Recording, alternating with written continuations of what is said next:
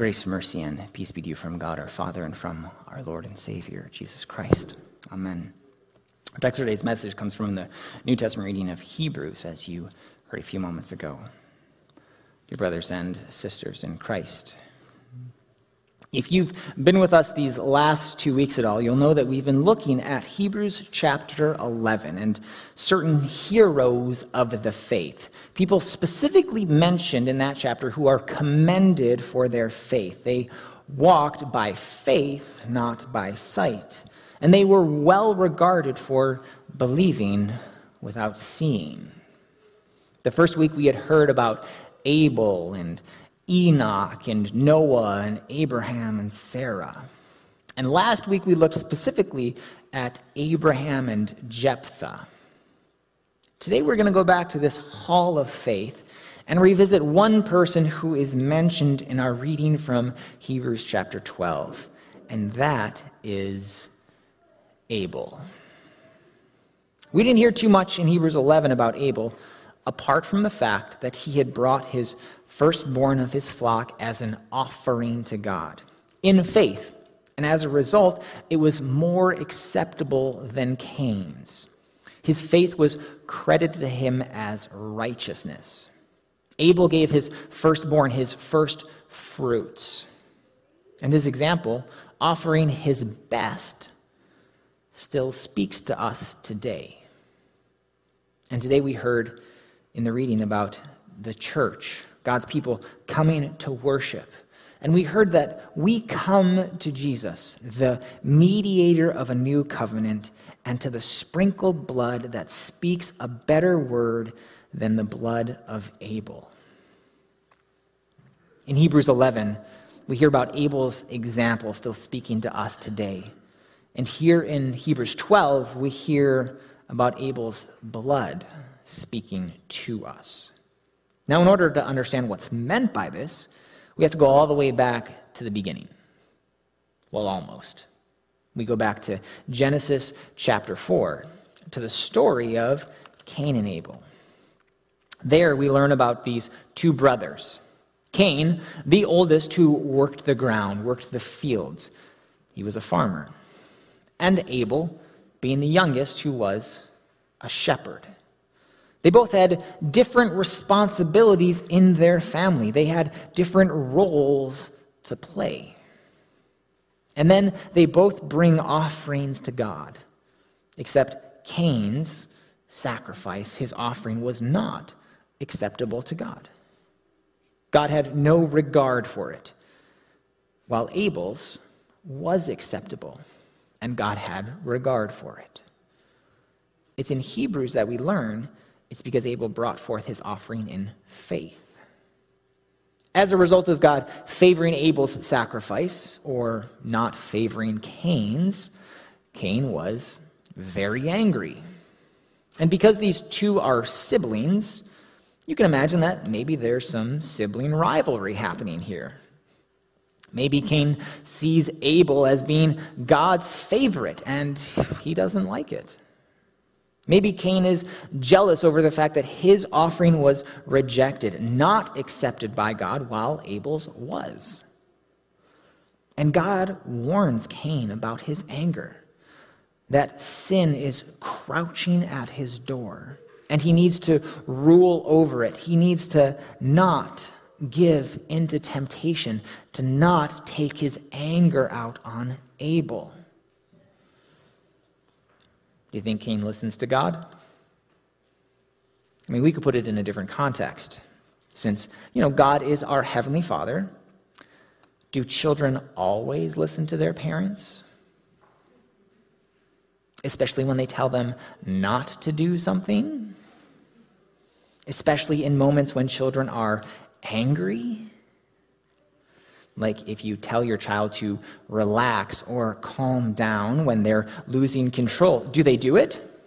Or do they scream even louder and lose control even more? I think adults might even have a problem with this one. I mean, if you're upset about something and I say to you, just relax. How easy is that for you to do? Or Are you going to want to punch me in the face? Yeah, I saw some heads nodding. Cain doesn't punch his brother in the face. They're out in the fields, and Cain kills Abel. Now, we're not sure if Cain just leaves him out there in the field or if he maybe buries him. But Cain gives into that anger, that jealousy, maybe resentment, gives into temptation, and he takes his brother out. If Cain were to take after his parents, well, I might say that, you know, he did something to at least hide the body.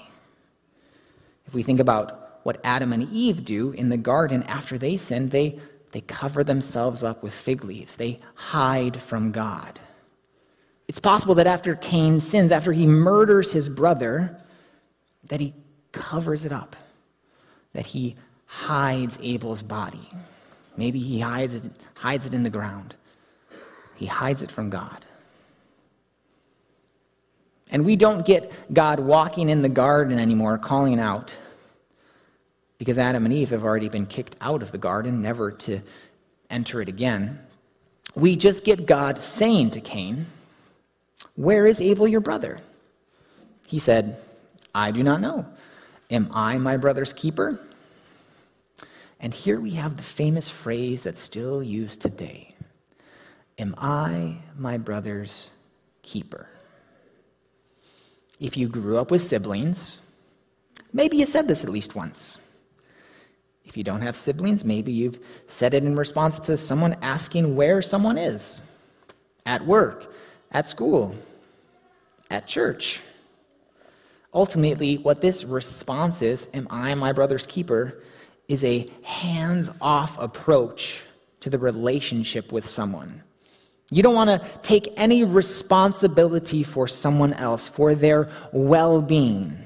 And so we use this phrase as an excuse to not care about someone. This is part of the me first world that we live in, that people have been living in since the time of Adam and Eve.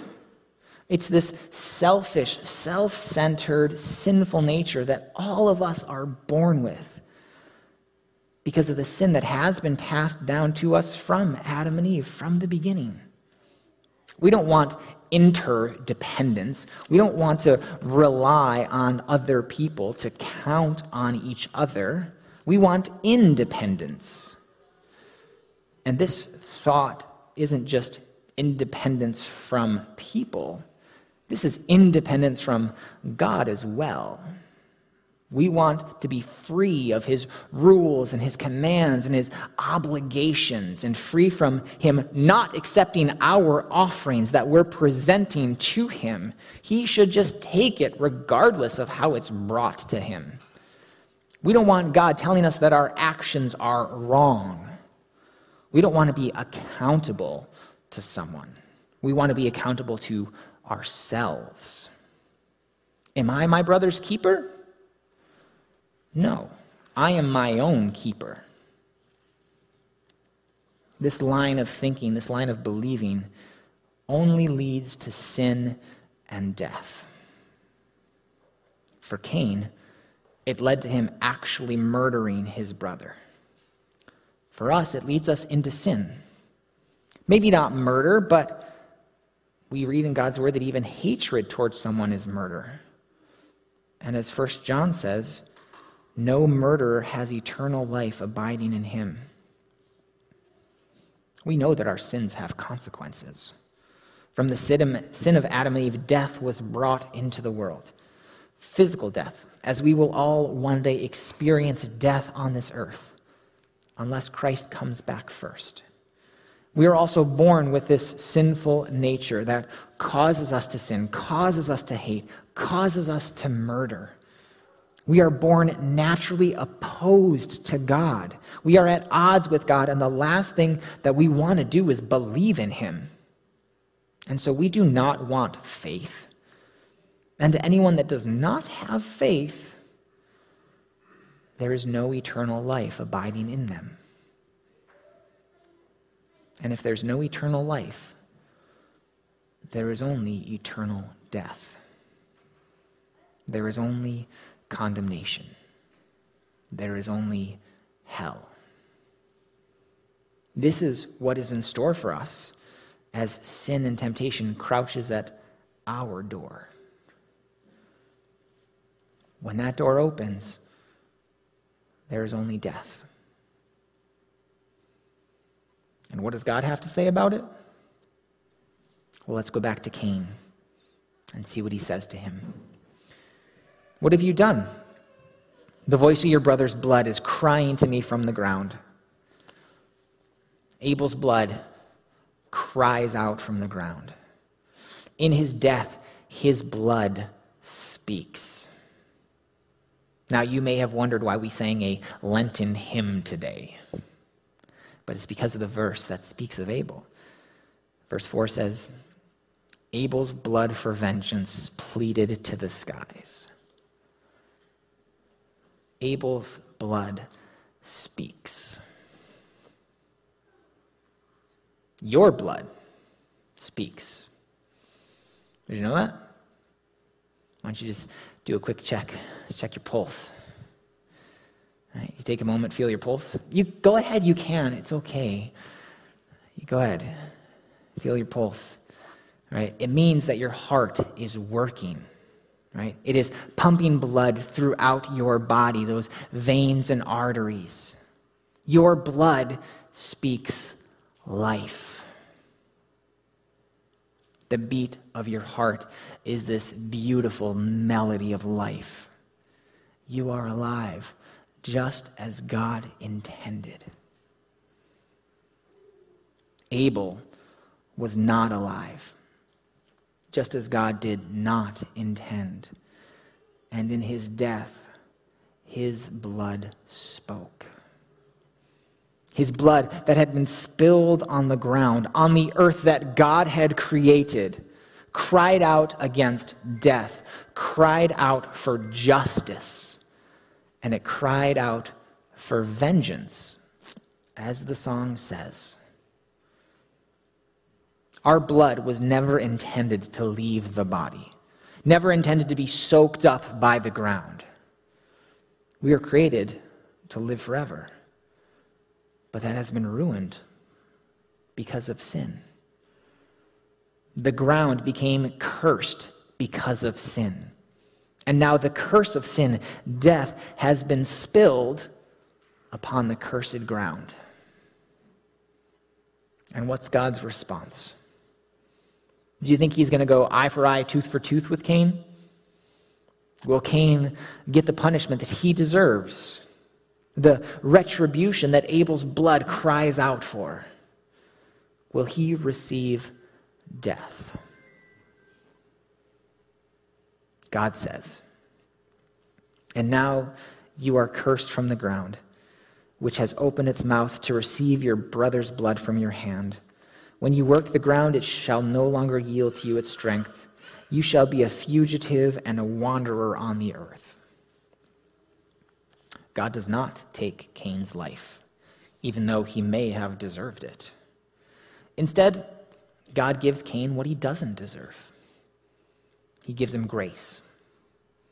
Yes, the ground where Abel's blood was shed was cursed, and so Cain will wander the earth. He did not want to be his brother's keeper, and now he will get what he thinks he wants no brother to keep because he will wander alone.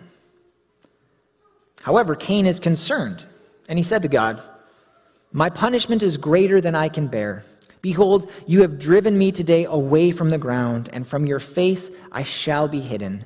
I shall be a fugitive and a wanderer on the earth, and whoever finds me will kill me. Cain fears for his life. Everyone will know that he is Abel's killer and maybe seek their own retaliation. God responds with, Not so. If anyone kills Cain, vengeance shall be taken on him sevenfold. And the Lord put a mark on Cain, lest any who found him should attack him. God again gives him what he doesn't deserve. He preserves his life and he marks him in order to protect him from anyone that may seek his life. today, blood still speaks. We go back to the song. Abel's blood for vengeance pleaded to the skies, but the blood of Jesus for our pardon cries. God does not want our death, even though we deserve it. God gives us what we don't deserve. He still gives us His grace. And our verse from Hebrews tells us Jesus' blood speaks a better word than the blood of Abel. Abel was a shepherd, Jesus is the good shepherd. Abel was innocent, and he was killed. And Jesus was innocent, and he allowed himself to be crucified, voluntarily laying down his perfect life.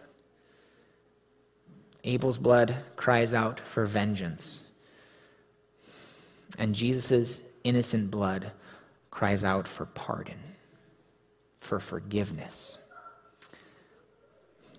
You can imagine as the, the blood is flowing from Jesus' body, from his heart, and out towards his hands and his feet where the nails are. Out of his head where the crown of thorns is. Out of his side where the spear pierces him after he lays down his life. As his blood pours down his body, down the cross, and lands on that same cursed ground that Abel's blood did. That this time, that blood speaks life. It speaks to the eternal life that Jesus is winning for you on the cross. As 1 Corinthians tells us, for as in Adam all die, so also in Christ shall all be made alive. It is through Jesus' death, through his blood being poured out, that we receive life. And his resurrection from the dead proves that he is the way, the truth, the resurrection, the life, the door, the only one in whom salvation is found. And Jesus' example of offering his best, his body and his blood, still speaks to us today. He does not withhold even his very own life from us in order to give us what we don't deserve the forgiveness of our sins and eternal life, heaven, for all who believe. Jesus calls us as his dearly loved children. He marks us in our baptism, a different mark than the one Cain received. But he marks us as ones redeemed by him against anyone who would seek to take our life the devil, the world, and our sinful flesh. All wanting our death, all wanting our destruction.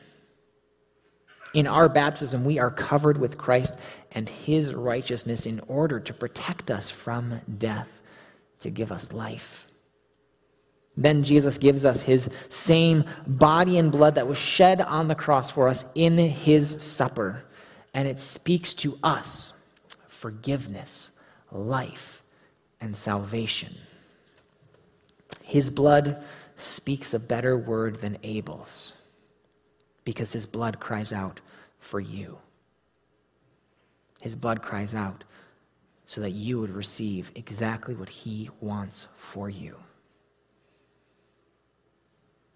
and his example shows us how to be the body of Christ and how to be our brother's keeper.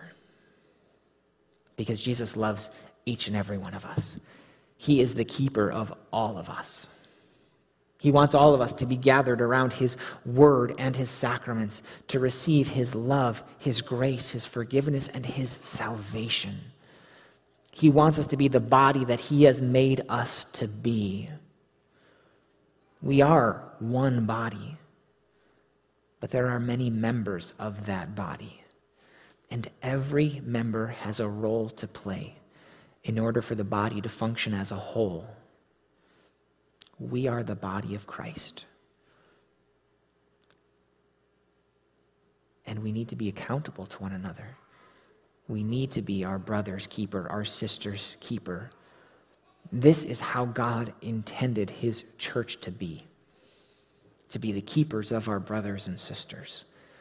And he helps us to do it. He helps us to love others, to care for others, because he is working in us so that we can be a body that functions. One body with many parts. And every part is important, and every part is required to be the body. We need our brothers and sisters here so that our body can function properly, so that we can encourage and lift up and pray for and support and love one another, just as God loves us. Because he loves every part. He died for every part of the body, every member of the body. He died to give us life. We are made alive in Christ. We are brought to faith by the Holy Spirit, brought from death to life. And because of Jesus' death and resurrection, life is spoken to each and every one of us. Eternal life in Him alone. That is what He speaks to us. Amen. And now the peace of God, which passes all understanding, guard your hearts and minds in Jesus Christ, our Lord and our Savior. Amen.